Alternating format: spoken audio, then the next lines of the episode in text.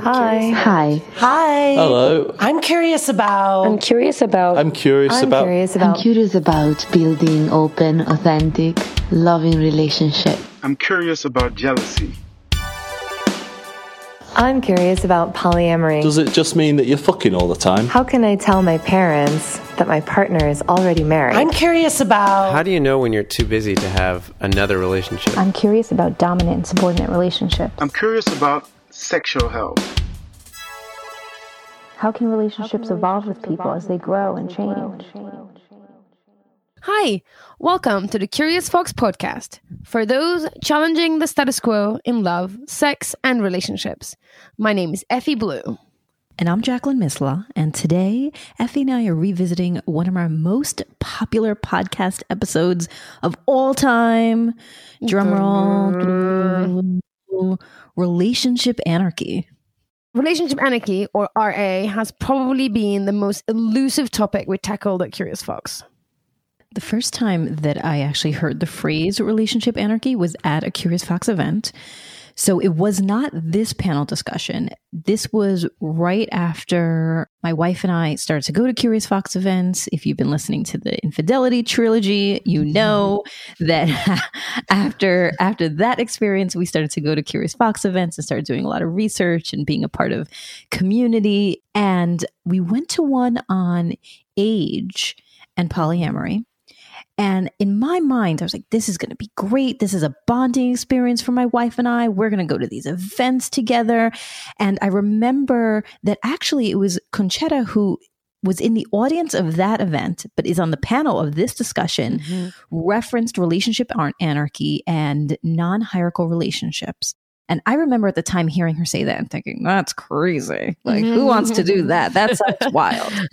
And I remember we like listened to the panel discussion and everything. And then, you know, on the way home, we are talking about it. And again, in my mind, this is about us figuring out how we're going to do this together and how we're going to like create this amazing relationship that can encompass other connection. And my wife turns to me and said, you know, that relationship anarchy, like that sounds right that you know that really that and, and non-hierarchical relationships that really resonates with me. And i was like i'm sorry what? Like, Curse you, yeah, curious. exactly. Damn you curious fox. Introducing such blasphemous ideas into my wife's head. I was like we will never go to a curious fox event again um. That's so and so funny. of course we continued to do it but at the time i thought that that was crazy and horrible and i was not into it at all and now actually our structure i wouldn't say it's relationship anarchy but it is certainly non-hierarchical I'm not surprised by your uh, reaction, to be honest, because relationship anarchy has underpinnings and political ideo- ideology of anarchy. And one thing we can definitely say about this ideology that it is misunderstood. Most of us conjure images of violence, chaos, and apocalyptic disarray when we hear the word. it's true And when we hear it next to a word like relationship, so close to home, most of us clutch our hearts in anticipation of break and ache and shake our heads in confusion and dismay. it's true. Well, that so that that is what's interesting to me is because while that term relationship anarchy sent me into cold sweats, it clearly resonated with a lot of people because it is by far our most popular episode. So why why do you think that is? I know, right? It's hard to imagine that that relationship anarchy can really be a model for a healthy relationship. I think this conception really dismisses the lessons that relationship anarchy can actually teach us. I think, as its core, anarchy is about autonomy and absence of hierarchy, right? Uh, it advocates for self governance over authority. It denounces concepts like capitalism, the state, and the democracy through elected officials. It's definitely been described as radical. However, when we looked closer at the belief systems of anarchy, we may be surprised to find how closely it aligns with nonviolent ideologies such as Buddhism. So, when you start to research relationship anarchy, the first name you come across is Andie Nordgren, who coined the term relationship anarchy and penned the short instructional manifesto for relationship anarchy. You can find it all over internet. I encourage you to read it. Uh, it's a great read. She talks about abundant love, respect, and uniqueness of relationships, operating from a core set of values, rejecting the burden of normativity and shoulds, as well as coming from a place of trust and assuming the best of intentions, handling change through communication, and being intentional about your commitments. When you look at it like that, there really isn't anything bad about this. Mm-hmm. And as one of the panelists in this episode puts it, relationship anarchy is an expression of radical love, which I love to hear. So, does radical love resonate with you? Are you curious about relationship anarchy? Listen in and indulge your curiosity. Enjoy the episode. So, today we're going to discuss relationship anarchy. The way the flow of this is going to go, uh, I'm going to pass it on to my panelists who are individually going to introduce themselves. I'm going to start with Amir and the further end, and we're going to come in. In some ways, I guess I was sort of a relationship anarchist as soon as I started dating, although I had no idea that there was a name for it. Uh, I had no access to any information about non monogamy as a philosophy, a relationship orientation, anything like that. Uh, grew up in a very heteronormative, militaristic, somewhat machoist society.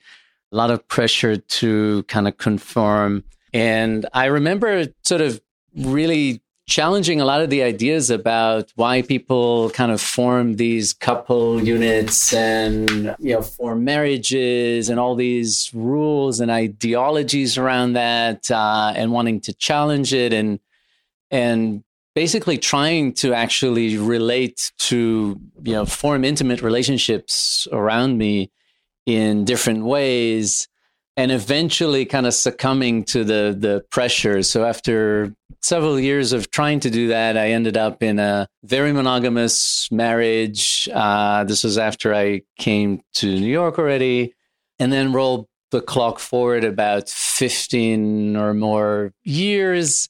Opened up that marriage and went through the whole sort of journey that most people tend to go through that come to non monogamy from the more traditional sort of marriage kind of framework and then trying to deconstruct that and and find other ways of of forming relationships which we'll we'll get to i guess uh, in in this discussion. And then it was a long journey to eventually find myself back where i was when i was 15 i think in terms of really trying to challenge all of those social constructs about how relationships should form, what makes for an intimate relationship, how one defines them, how one sort of uh, works with them. And that's sort of been, I think, my last sort of three years or so, just trying to kind of live in that mindset and that framework. What are we doing? Name, name pronouns. Are we doing sure, pronouns? Yeah. Name uh, Wendy, she, they. Um, I really loosely identify as a relationship anarchist, hybrid relationship anarchist, anarchist and Buddhist practitioner because that has highly informed the way that I do relationship. I loosely identify because I don't really uh, adhere to labels. I don't internalize labels either. I think they're really excellent pointers, but really uh, awful identities. For me, I experience them as being fairly limited. So um, I think really from the onset, I was uh, really put off with the idea of hierarchical relationships and monogamy. I never married. I did want children and I chose to have children and raise them on my own. My children have been fundamental teachers in doing relationship I've experienced the most intimacy with them. I've experienced the most letting go with them. They're really, really were uh, phenomenal teachers in so far as learning a lot about autonomy, letting them have autonomy, uh, allowing myself to have it, learning that relationships transition, and they do so organically. And so I, I really think that my my approach was highly informed by having kids and being a parent. I did uh, effort to do monogamy a few times in my life, and they were always short lived and felt pretty unnatural to me. So I think I sort of loosely practiced RA for a long time before I really knew what it was. And I'd say in the last five years, I probably more concretely and with greater awareness uh, do RA. And again, like I said, uh, my Buddhist practice and mindfulness practices have been really instrumental in being able to do that skillfully. Hey, I'm Concetta. She, they, her doesn't really matter to me. Yeah, I relate. The labels are kind of strange because that's the point of anarchy is that you don't group. And here we are talking about our group. Yeah. Um, it's a little confusing in that sense, but all I can speak from is from what comes naturally to me, as opposed to um, anarchy as a philosophy, you know, as a, as a theory. I'm I'm really going to come at it just from what how I relate. It wouldn't be possible to talk about this without going into childhood. Um, I grew up in a family of nine children in Asia, a very atypical childhood. I was always in the spotlight, always on stage, for better and for worse. And my mother was extremely hierarchical when it came to love and attention and affection. Boys were first, women were second. And then we all had our roles. Like we had to prove ourselves for being good at something. So from very young age, I learned that love came in hierarchy and I had to earn attention. And then when I was 13, I was kicked out of my home and I went into the foster care system in Asia, which was a long journey of trying to find security. And this is the part that I, I wasn't going to talk about. but this is literally why I find myself seated here today. What I noticed, the, the most hurtful parts of being in the foster system were actually the good memories because I always knew they weren't going to last. When I found a family that was wonderful, that actually had the non abusive, kind, loving, everything I always wanted as a child, just unconditional love, I knew there was a clock ticking why? Because I was not their actual child. So at some point it was going to end. And that is what cemented for me this sense that when I'm looking for love, I don't want conditions on it. I don't want any classifications for this. And I didn't understand it at the time that that's what I was looking for. Fast forward, I grew up Christian, extremely conservative. I met someone, fell in love when I was 19, stayed with this person, ended up getting married at 24, abstinence. Oh. Yeah, all of that, sexual morality, everything. Like many people in this non monogamous journey, started out monogamous with traditional values, not really chosen, but chosen for us, right? Culturally. By year eight, I booked a national tour. And the first, I was married at this point, And the first question people asked me after congratulations was, But what will your partner say? And I didn't like it really didn't even occur to me that this was a form of sexism or patriarchal, hierarchical relationship constructs. Like I didn't, I was just confused. I was like, what do you mean? What what he what he say? And this just continued. But what will he do? Is he okay with it? And when I talked to him about it, he didn't understand that either. So both of us were kind of perplexed. Like, what do you mean? Love me? Support me? Be happy for me, all of those things. Um, that continued. We opened up our relationship.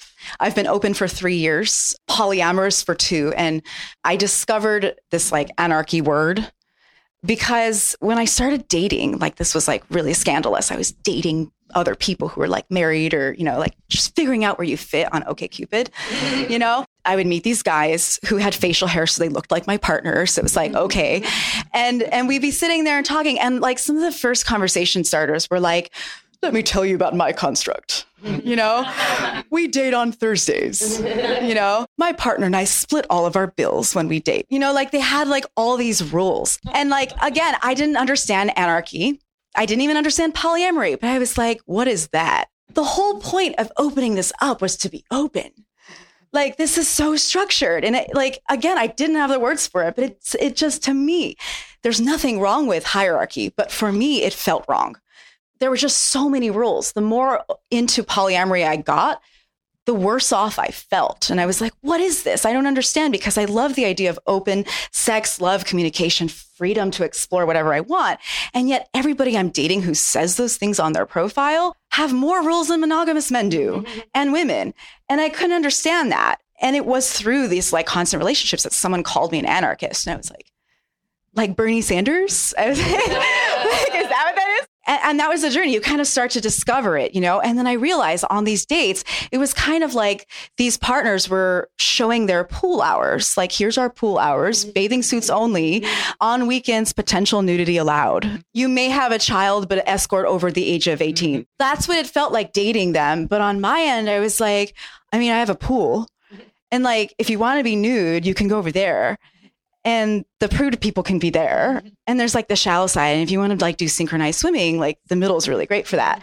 You know and that's like how i feel about relationships is like and i think this is like if you google anarchy and relationship hierarchy the things that'll show up are autonomy which is really big. And for me that means i'm not going to ask you for permission but that doesn't mean i don't give a shit. And that's the misconception that I find a lot of people have about anarchy and um, non-hierarchical relationships is that we just do whatever the fuck we want. And that's just i think that's just up to the in- individual. So there's a lot of communication. I want to know if my actions are impacting you and how to make you more comfortable but i don't always want to tell you where i am. And you kind of have to be okay with that. And we can talk about that and create agreements but i'm not going to ask you if i can be a performer. I'm not going to ask you in the same way if i can have a mom. I'm not going to ask you if I can have children, I'm not going to ask you if I can go fuck someone tonight. And I'm not going to expect you to come to me. It works both ways. For me, that's the number one of relationship anarchy. And a lot of people disagree with this, and that's okay. But for me, that's number one. That's that's why I really relate to this. That's exactly the discussions that we, we want to have tonight. Concetta um, shared briefly like the background, um, how she got to this philosophy today. I would love to hear that if you're comfortable. I would love to hear that from you a little bit. Like what what was your journey like? What led you here? What were the markers along the way that led you to to, to practice something like relationship anarchy and and also anarchy is a political belief and belief. So it's it's not just something that you practice in your relationships, but it's a way of life. Well, it is now. Mm-hmm. Yeah, I think I know what you're saying. What are the underpinnings? Um, well, I grew up in the punk rock scene. Um, I grew up a squatter, in fact, and and so I really lived anarchy as as a kid. And I also found out a lot of the things that happen in the punk rock scene are not anarchy. So I grew up in the punk rock scene. I was really I was exposed to Buddhist practice and uh, Eastern thought really early on, and it's very fascinating to me how the two actually can and, do coexist, and they support each other.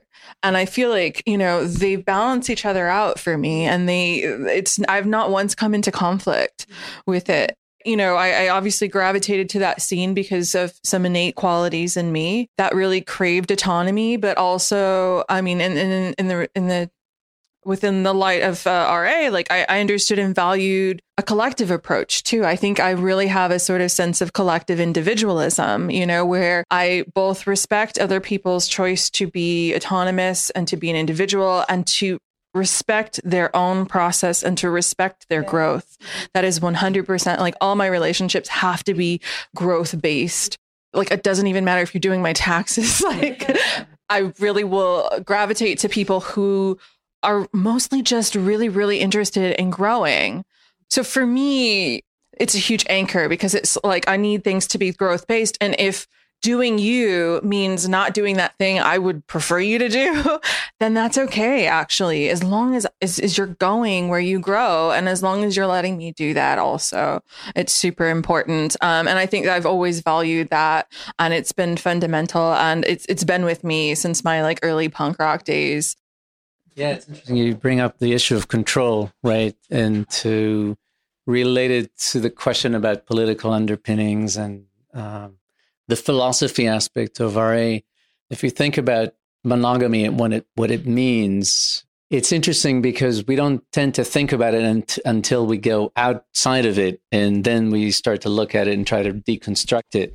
But it really is, in many ways, built on the notion of control and ownership and one could basically see the beginning of it in the uh, agricultural revolution with the notion of ownership of land and then ownership of the people who work the land and then ownership of the people who raise the people who work the land right? So it really in many ways in my mind uh, as a philosophy and a social sort of construct monogamy is all about owning people and controlling them.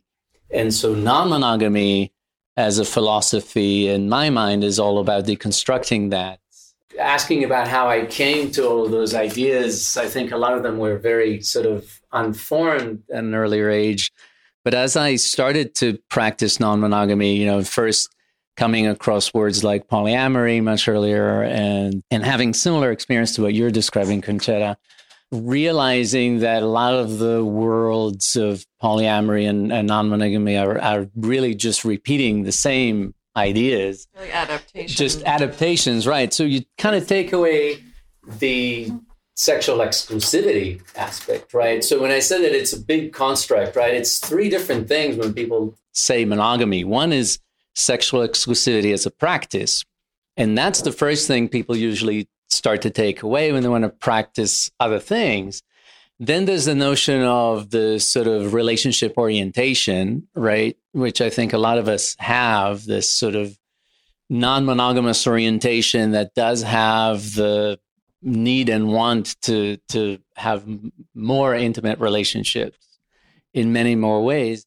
And then there's the philosophy and the sort of social kind of implication of what it means to control others and be in an intimate relationship with another, what it means about their uh, responsibility for your emotions, for instance, right? Uh, a lot of the, the philosophical underpinnings. And in my mind, it's relationship anarchy is the first sort of time that we're trying to formulate a lot of those ideas mm-hmm. around a more cohesive sort of philosophical framework that really goes back way back to anarcho-feminism of like Emma Goldman and and even further back to individual anarchism. So yeah, it is sort of like you were saying, we're still forming that, but it's, it's I, yeah, it's very much in its infancy.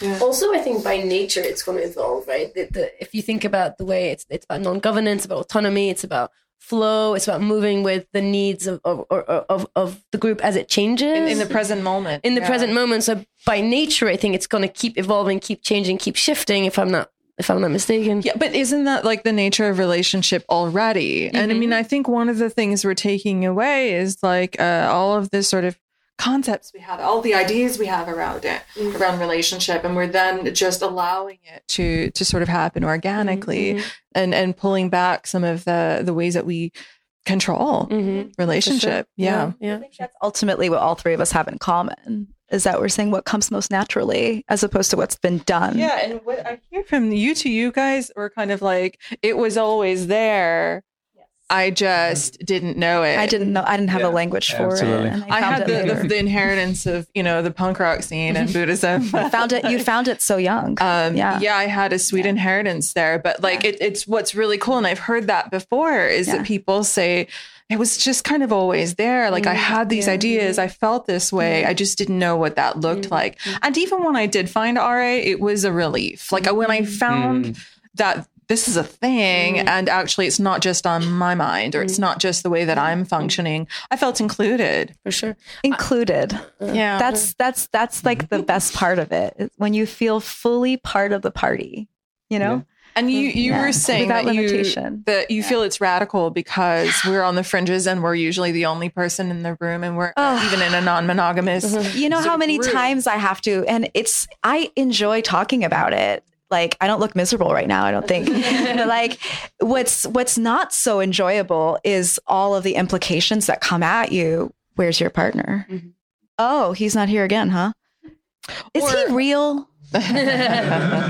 really like you, you guys laugh but and you all laugh but like I, I get that all the time. I'm still with the partner that i was married there's to. a lot of explanation. And they don't understand yeah. why i do things separately and i might not always know where he is because this person is an individual that i love and appreciate and want to let him free. Mm-hmm for me, non monogamy and polyamory and then monogamy, I agree. They're kind of similar because they're just different levels of control a lot of the times. it's like, I don't want to control your dick, but I want to control your heart. Well, I, I'm, I, I, you know what I mean?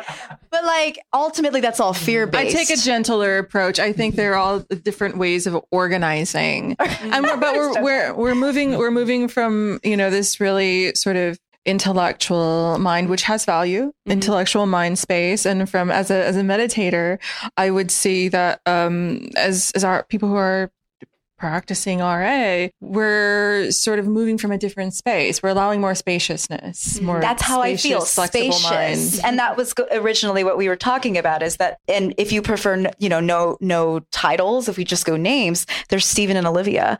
Olivia's been in my life, Stephen, shorter amount of time. One of them I'm actually secretly still married to. and we've talked about like divorcing and not telling anyone. And then when we die, everybody will find out. But now this is on a podcast, so Not everybody knows. Whoops. But I don't think my mom's listening to this, so she won't know. But the fact that I love them both and I have space for both of them, and they actually ask for different space from me.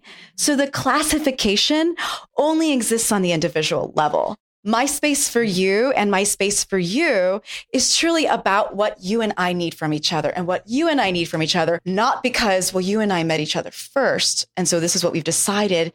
Is this okay? Okay, great. Okay, so what, what I'm okay with is this. And that's the difference. I really like to use my children in this. I'm like, and or children, if you're a child, uh, we all are, or a parent, you know that you don't love one kid more than the other. That- that- it's I actually not time. possible. Yes. They're two totally different kids. They're two different people. You have a different bond. They have different needs.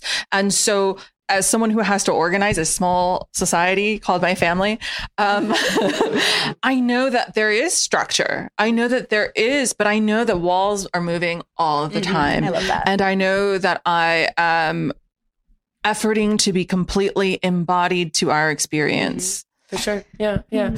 Questions? We can keep talking. Any questions? we can keep talking. Uh, what, yeah, um, So I'm just curious. Like, uh, this is the first time I've heard coming to this event about relationship anarchy, though I've been known about polyamory for many, many years.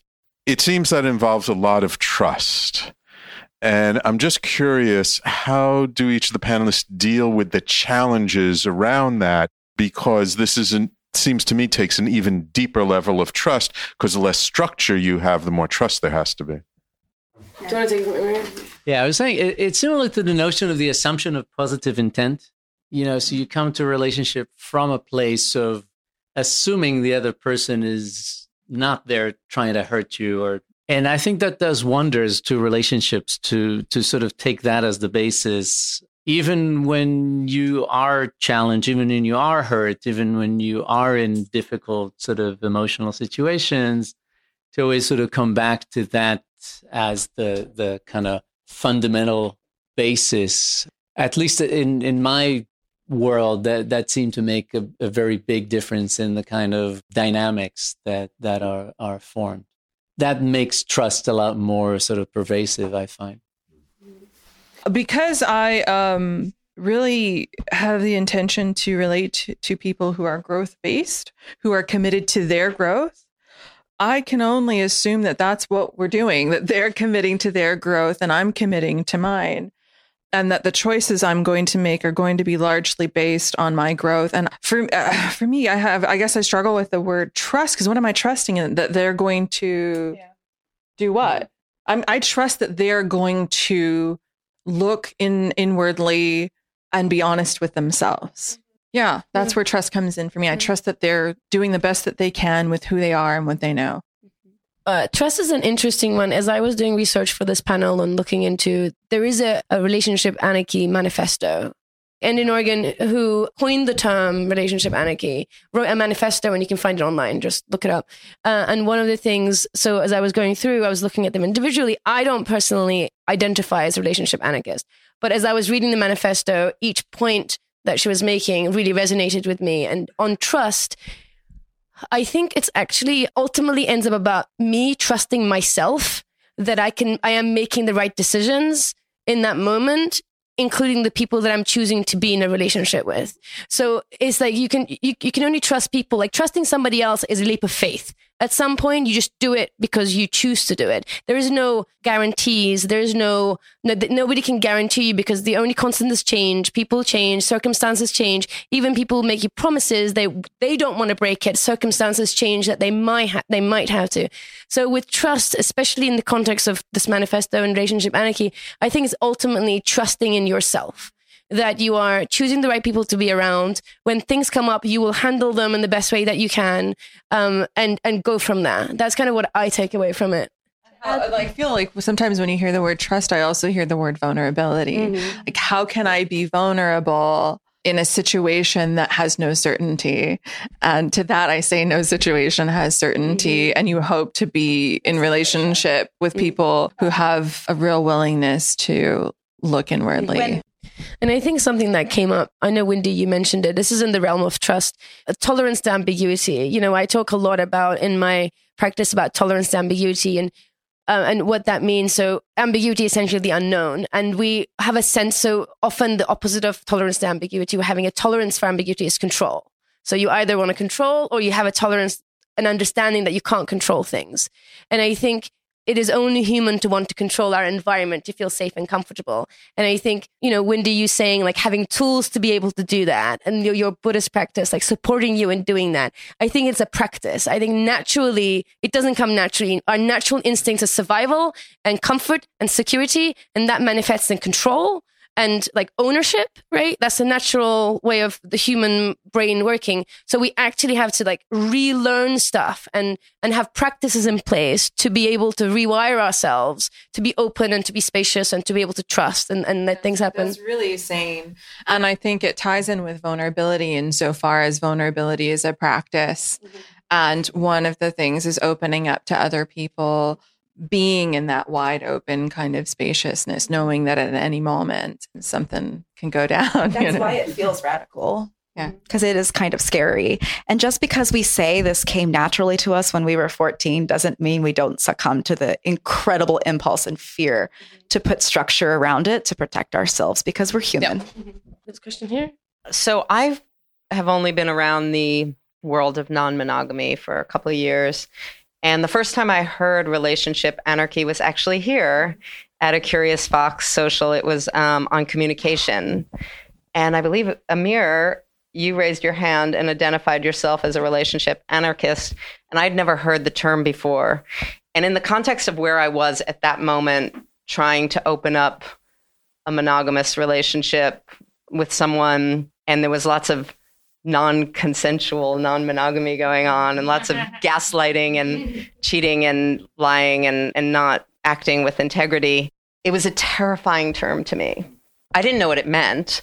And my initial response when you identified yourself was that person must be selfish, cold, uncaring, unfeeling. This is someone who doesn't care about other people and how they feel.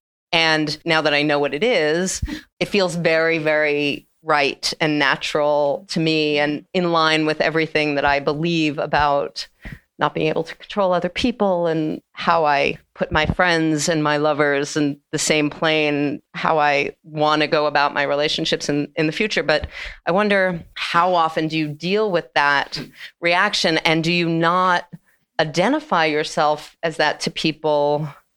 Like, do you let people discover it naturally? Because because you say that it's such an odd term. It's not something that's in the regular vernacular, and I'm sure even within the the poly community, people probably bristle and think of you as other and cold and unfeeling and and react poorly to it. So I'm just curious how you guys deal with that in situations where I might uh, want some level of physical intimacy or be looking for that. It's been my experience so far. Just approach it by uh, still just getting to know people has not worked out well, actually. Because one of the things that I noticed that happened when I, I would try to get to know someone and they really became quite attached very quickly and referred to me as their partner. And I'm like, well, I just like don't even know what you said. I'm like, part. Mm-hmm. And I was like, look, look, it was all done in texting. It was terrible. It was horrible. Um, but I was like, look, I don't do partner. Like I'm all right. Like they're like, yeah, I know what that means. You're using me. And I was just like, I think like really the underpinnings of this situation right now might have more to do with you like being disembodied because you're having a reaction, you're having an experience and it's a big one and you're not willing to be with it. And that, my friend, is reason for me to get some space. so, yeah, so I guess that kind of reaction does happen, but I don't usually, uh, Uh, I don't usually say it off the bat. I don't usually make announcements about it. I usually like to characterize how I relate or use descriptive words rather than labels. We're mm-hmm. back to that, guys. I'm so sorry. It's a thing. one of the distinctions that as I was doing this research that came up was, you know, there's a lot of conversation around what is the fundamental differences between non-hierarchical polyamory and relationship anarchy. And I think the thing that ultimately the clearest thing I can get to is not separating what we say romantic relationships to other relationships. So when I hear Wendy say like I'm just talking about people I relate to, and I think that is the fundamental difference. It's the person that she does her taxes to the doorman to you know the, the barista. It took me a while to just try to like parse this out for myself to understand. And I think the the one that really sticks out is that there's like anybody that you relate to versus the people that you're in a relationship with. That's my air quotes. And, and also, I would note that the, another big difference is that in RA, you can be sexually exclusive and monogamous if mm-hmm. you choose to. Right. If that's an arrangement that you've made with someone for any period of time, it's it's possible. For yeah. sure. Yeah. Yeah, yeah absolutely. I want to so I want to relate to some of the things you you said about what distinguishes RA versus mm. yeah. non-hierarchical mm-hmm. non-monogamy. Yes, I, I agree. One of one of the aspects is the notion of taking away that construct of putting certain kind of relationships at the top and having a hierarchy of relationships, mm-hmm. right? Because non-hierarchical non-monogamy for some people still is very hierarchical. It's mm-hmm. still like I have maybe I don't call them primary and secondary, but they are sort of my whatever lovers mm. or partners or whatever. And I yeah, think that is that is an interesting discourse, yeah. right? About if you try to take away all of that hierarchy and, and try to take away the ownership model of calling people my this or my that, then you know, short of names, you're not cool. left with a lot yeah. of other i uh, so we've, options. We've experimented with that personally, and we end up uh, we someone I'm seeing Because, yeah, like, quite literally, you are actually seeing them. Very literal. Yeah. that was good. Uh, or friends. Friends is nice. Yeah, I like friends, friends, because at the end of the day, that is at the basis of. We wish one should the, hope, yeah. right? one should hope, right? To, to your and then sometimes they're not well. friends. Yeah. Sometimes they're people you had a really good time with. right. So that happens. But the other, the other thing that I think is. The other thing that I think is actually really important to bring up again is politics, mm-hmm. right? So it's not just about a style of mono, of mm-hmm. non-monogamy. It's actually trying to challenge mm-hmm. a lot of those notions of control and ownership that are at the core mm-hmm. of monogamy.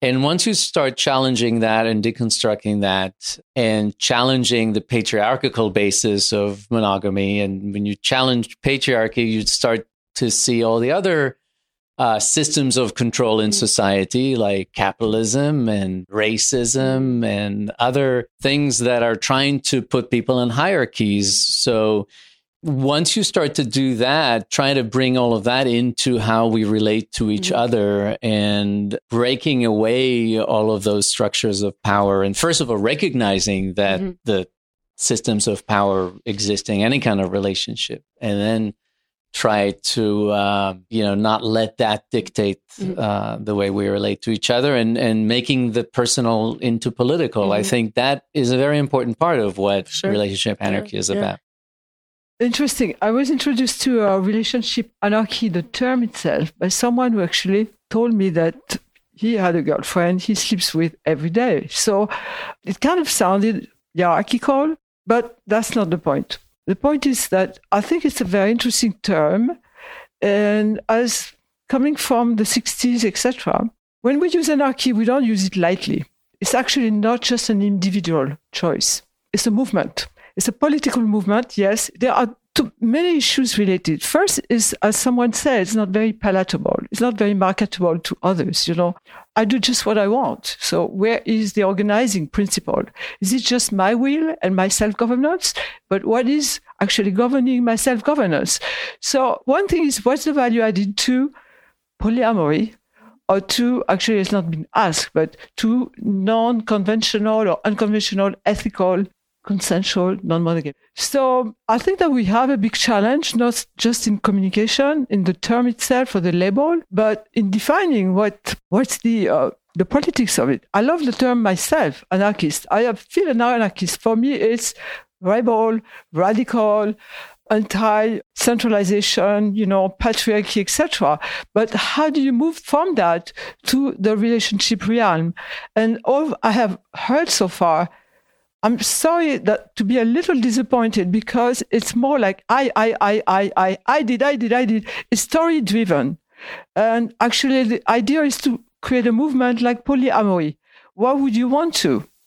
So it's just questions that I disagree as well. Yeah, but Yeah. I'm just trying to challenge question. you between the big picture politics, which is you know the intellectual part, and then how do we translate that in our day-to-day lives, but being true to the term anarchist as well. Okay.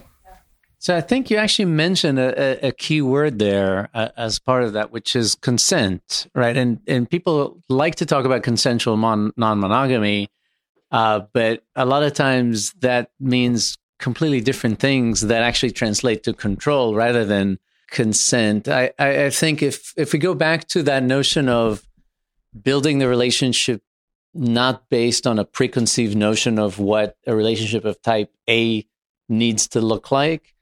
And we talk about these notions of designing them. The design is done with, uh, you know, looking for consent as the guiding principle, right? And that could be quite radical, right? Because we're not talking about sex necessarily, right? And I think that's something you brought up in, in some of your talks as well think about how people treat food in most cultures, right? It's completely coercive, right? And most of our notion of how we relate to intimate uh, people around our lives is tend to be very coercive. So just the notion of moving to a, a place where we negotiate consent constantly and, and everything that we do, I think is quite radical as, as a way of going beyond the self. And to me, that's, that's another key principle.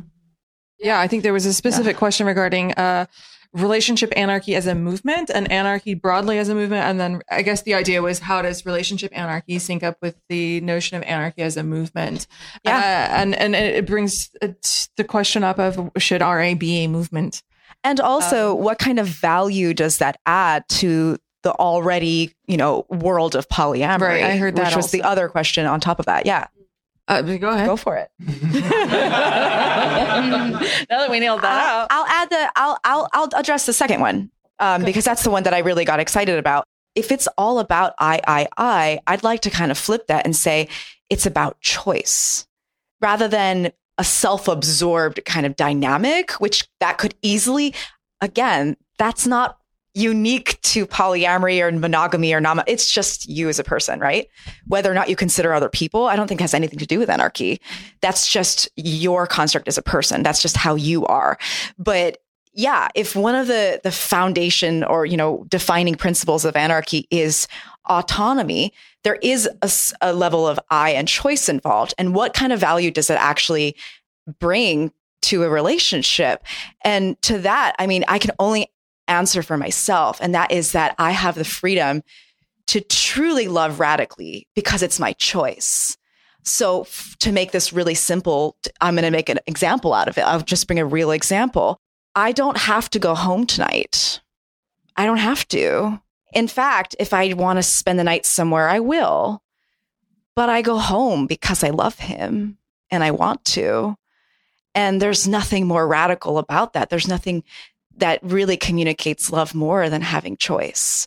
So for me, autonomy is the space to radically love because it's my choice to, not because it was inflicted on me by culture. So it's not self absorbed as much as it is my choice to actually give in a way that really helps me thrive. And when it's my choice and I'm thriving, you can thrive in that love because it's not forced. That's how I would just personally answer that. Uh, my answer is RA should not be for everyone. It's not for everyone. It does not need to be widespread and it does not need to be a movement. Um, There are lots of other ways to do anarchy that will work and make sense for you. Or there are lots of other ways to resist the way the larger society is organized that don't work for you. RA is not the only way to do it. So I would definitely say that it could be detrimental. I think I was saying this before we came in here. It could be detrimental for someone to engage in relationship as I do without the the right tools to do so or without the aptitude to do so or the the you know certain personality traits and various other things to do so. Like it could be detrimental. And I don't think it's a good idea, actually. I think there are lots of other ways to push back against um, the powers that be and to deconstruct the system, so to speak. And NRA is not the only way to do it. I would say to that end that power dynamics are at play in all of our relationships and that there is value in addressing them in your relationship, particularly as a woman, particularly as a person of color, particularly uh, as a queer person who is relating in the world. Uh, those power dynamics should always, always, always be addressed, um, no matter how you design your relationship. I think that kind of goes back to, to your question about the political or, or social movement. Yeah, th- that is anarchism, right? And it's just bringing anarchism into the realm of relationships. But yeah, as a social movement, it's it's really just anarchism, and I think anarchism is is very alive, very much alive and well these days as a political movement. I like what you said about radical love. I think that kind of gives us a certain glue to hold our our society in a way that's different than the current sort of political structures that that are in place. So there's been a mention of rules and boundaries, and I was wondering if you could help me understand the difference. And is it more about the way in which you come to agree on them, or or is there actually some difference, and are those helpful terms in discussing this? To kind of clarify maybe the distinction, right? I don't have penetrative sex with others without a condom. That would be a boundary. You will not have penetrative sex with other people without a condom is a rule. And as an but anarchist, weirdly, they kind of do impact each other. They do, but as right? an anarchist, Great. I don't believe that I have any rights to. Can you make a request? I can make any request, but I don't. I, I wouldn't even make that request of you. I would rather know about it, right? If you decided Definitely know to do it. that, yeah. But I believe that you know my first responsibility is for myself, right? So I'd much rather get tested every three months, right? And, and find out about things early rather than try to control all of my partners and my partner's partners and trying to get to a point where I'll be quote unquote safe. Right. And that goes back to that notion of control. Really romantic centric. I just want to say. Yeah. but you do find that a lot in polyamorous circles, oh, right? Yeah, it's, it's like I want to know exactly when. Topic, sure. Like I want to control the whole polycule, and that's how we're all going to yeah. be safe. And that takes you right back to monogamy. And I don't and, think there's anything necessarily negative about the desire to control that. Honestly, like I don't want us to necessarily be super anti the other side. Like, if you have a desire to be with partners who are always wearing condoms or not, like, I actually think that that's like you mentioned, anarchy is not for everybody. So I don't, I wouldn't necessarily say that's control it's also health. You know what I mean? So there's two sides to the coin. Yeah. Sure. Yeah. I want to add just the, the, the rules and the boundaries part that one of the things, again, if you research um, relationship anarchy, you find a manifesto. One of the, one of the things that mentioned this idea of, uh, of finding your core belief system, your core values. So I think that might be a different way of looking at it rather than looking at rules and boundaries is what the manifesto suggests is that you found your core values and that those are your north star like you align your decisions your your interactions according to this north star that you decide for yourself which is your value system and the way that works out is a combination of boundaries rules whatever you want to call it but that's just how you get there i think what sort of dictates it is this north star that you choose for yourself and i think if you communicate that to your partners this is my value system. These are the values I, I live by. I think the boundaries, rules, agreements will take care of themselves in ongoing, healthy, intentional communication. I don't know if that aligns with what, what you guys believe. Yeah, I, I, would concur. I think boundaries are something that one constantly negotiates and redefines for oneself. It's part of a healthy yeah. relating. Rules to me is something that's static that one tries to put in place to, to make often ready made right? They're yeah, often, they're often ready made. They're not based Yeah, on yeah. me and you meeting and, and figuring it out. It's like my experience told me this so this is a hard stop. And rules often are ready made. They come from you know um, the societal sort of norms and dictates and it's such. kind of like a Yeah. turn off Boundaries also don't have to be necessarily verbalized in such a way. So when you're bringing the the example Uh, I was saying a lot of times, you know, boundaries could be actually enforced by behavior, right? One, one can sort of act in certain ways that create boundaries between the self and, and the other, right? And puts up certain space for, uh, Sure. for a reason. Yeah, yeah. I'm going to do the last question and then we're going to wrap up. Mm-hmm. We have three. Let's do a quick. Can we have all the three questions and we'll try to address them as well as we can, and, that, and we'll wrap up and we're over to. Without there being rules necessarily, but there can be things that make partners very uncomfortable and possibly emotionally hurt. How do you show consideration and care for their feelings without it being that you're adjusting your behavior or limiting your behavior? How do you still show compassion for your other partners?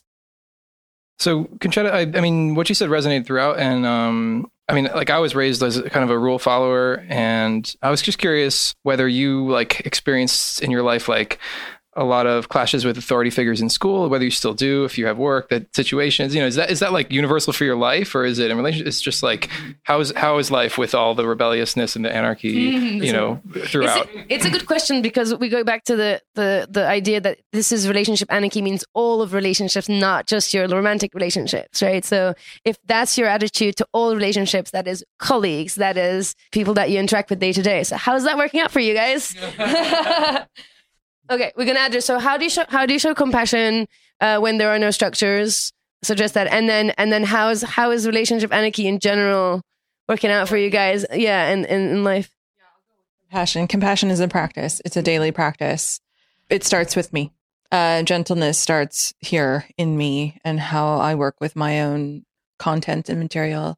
Ideally, radiates outward um, into my relationships. Uh, more pragmatically, um, so someone approaches me and says, um, it doesn't usually come, you know, when these things happen, they don't usually, they're not so civilized. So, you know, someone's having a, a, a blowout, you know, and they're like, I don't know what's what's come on you you do this like every day. You get to hear people's stuff. Give me an example of like a relational blowout so I can give an example of addressing it. The big one is this is not what we agreed to.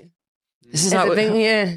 that's harder as an RA person. This is not what we agreed to. so say there was some some former agreement you know and I'm probably upset because I'm not going to be super therapeutic right now okay let's take some space I see that you're hurting and I'm hurting can we take some space and come back to this uh, because I really want to respond to you from the the deepest, most compassionate place in me.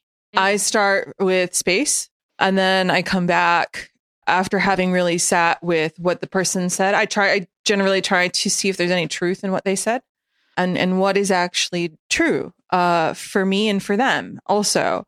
And sometimes my truth and their truth aren't aren't aligning. And then I try to uh, reapproach it, and I say, "This is I sat with this, and this is what I'm seeing. What are you seeing?" And then it just becomes this process of of working things out and having a talk about the underlying emotions as well as you know the more practical aspects of things. But it's a process, and it's ongoing. Yeah. I wonder if you could just repeat that that wording one more time. Is that how do you show compassion towards the person you're with without what was the Oh, well, like if they're uncomfortable or feel emotionally like stirred up by something, but Mhm. you're not going you're not going to set like an actionable restriction on yourself. How do you Right. still show them compassion? Yeah, I really like this question because it again it addresses something that in monogamy is sort of assumed that one is responsible for one's partner's emotions, right? And especially those difficult emotions that that we typ- typically put under the umbrella of jealousy and things like that. Uh, and that is like the worst thing that can happen is you can make your uh, partner jealous and and all the constructs around that once you try to go away from that right and and see yourself as not being responsible for somebody else's emotions although you might be the cause of some of those emotions you might have contributed to it then there's a lot more space to kind of consider first of all to be compassionate just like you said and, and you mentioned that. Uh, so compassion is is first of all i think again is is one of those bases for healthy relationships just like trust just like the assumption of of goodwill. And sometimes i will change my actions right but the idea is to do that from again from a place of trying to discern what what you were just saying right uh, which is where do I see my responsibility, right, for something? Did I did I actually act against my own sort of belief system and my own values of what good relationship should be like, what good relating should be like, right? Did I basically was I acting like an asshole, right? And that takes some some time and, and space, like you were saying, to to sort of figure that out. Uh, and that is separate from your emotions and and feelings of hurt. So it's sort of moving away from this assumption that there is some sort of objective truth and objective way that's, you know we're all just trying to sort of find into a much more subjective way of of seeing things and really trying to see the other in their perspective.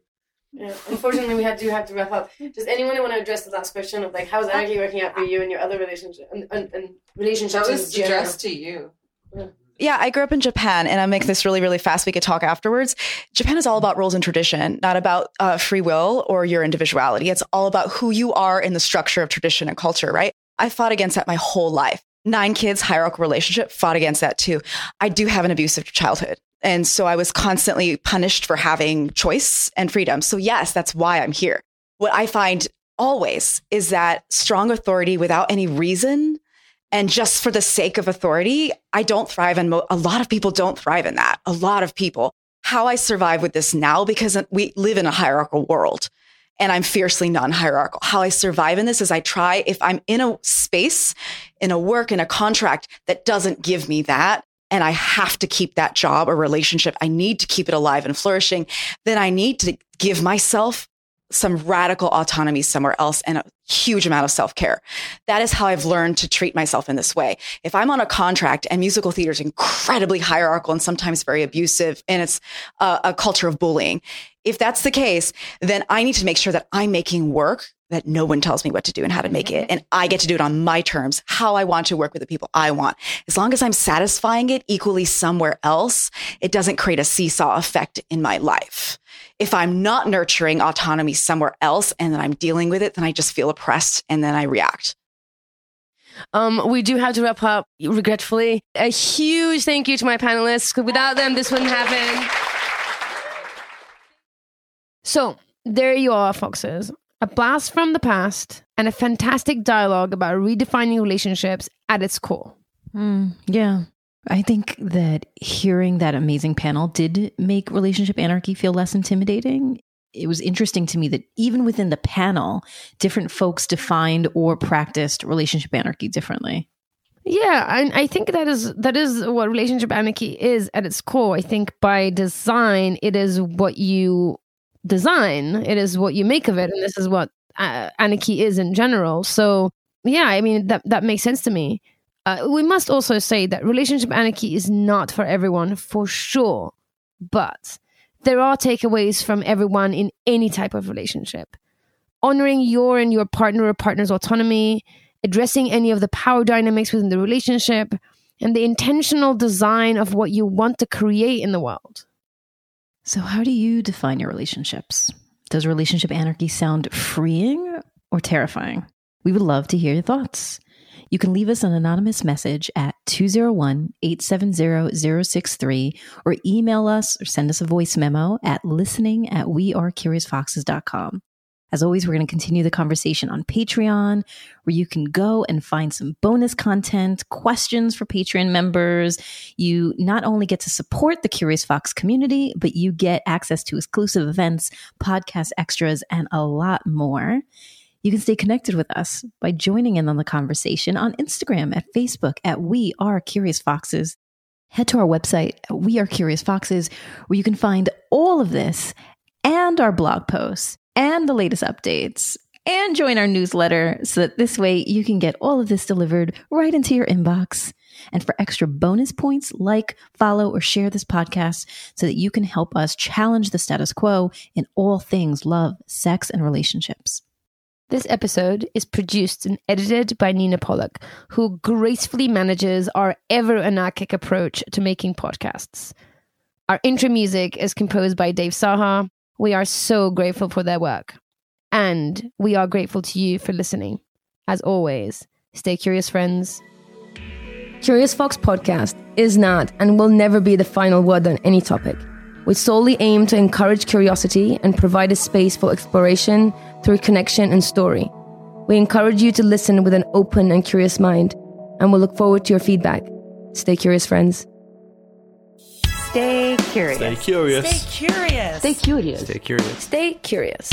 Stay curious. Stay curious.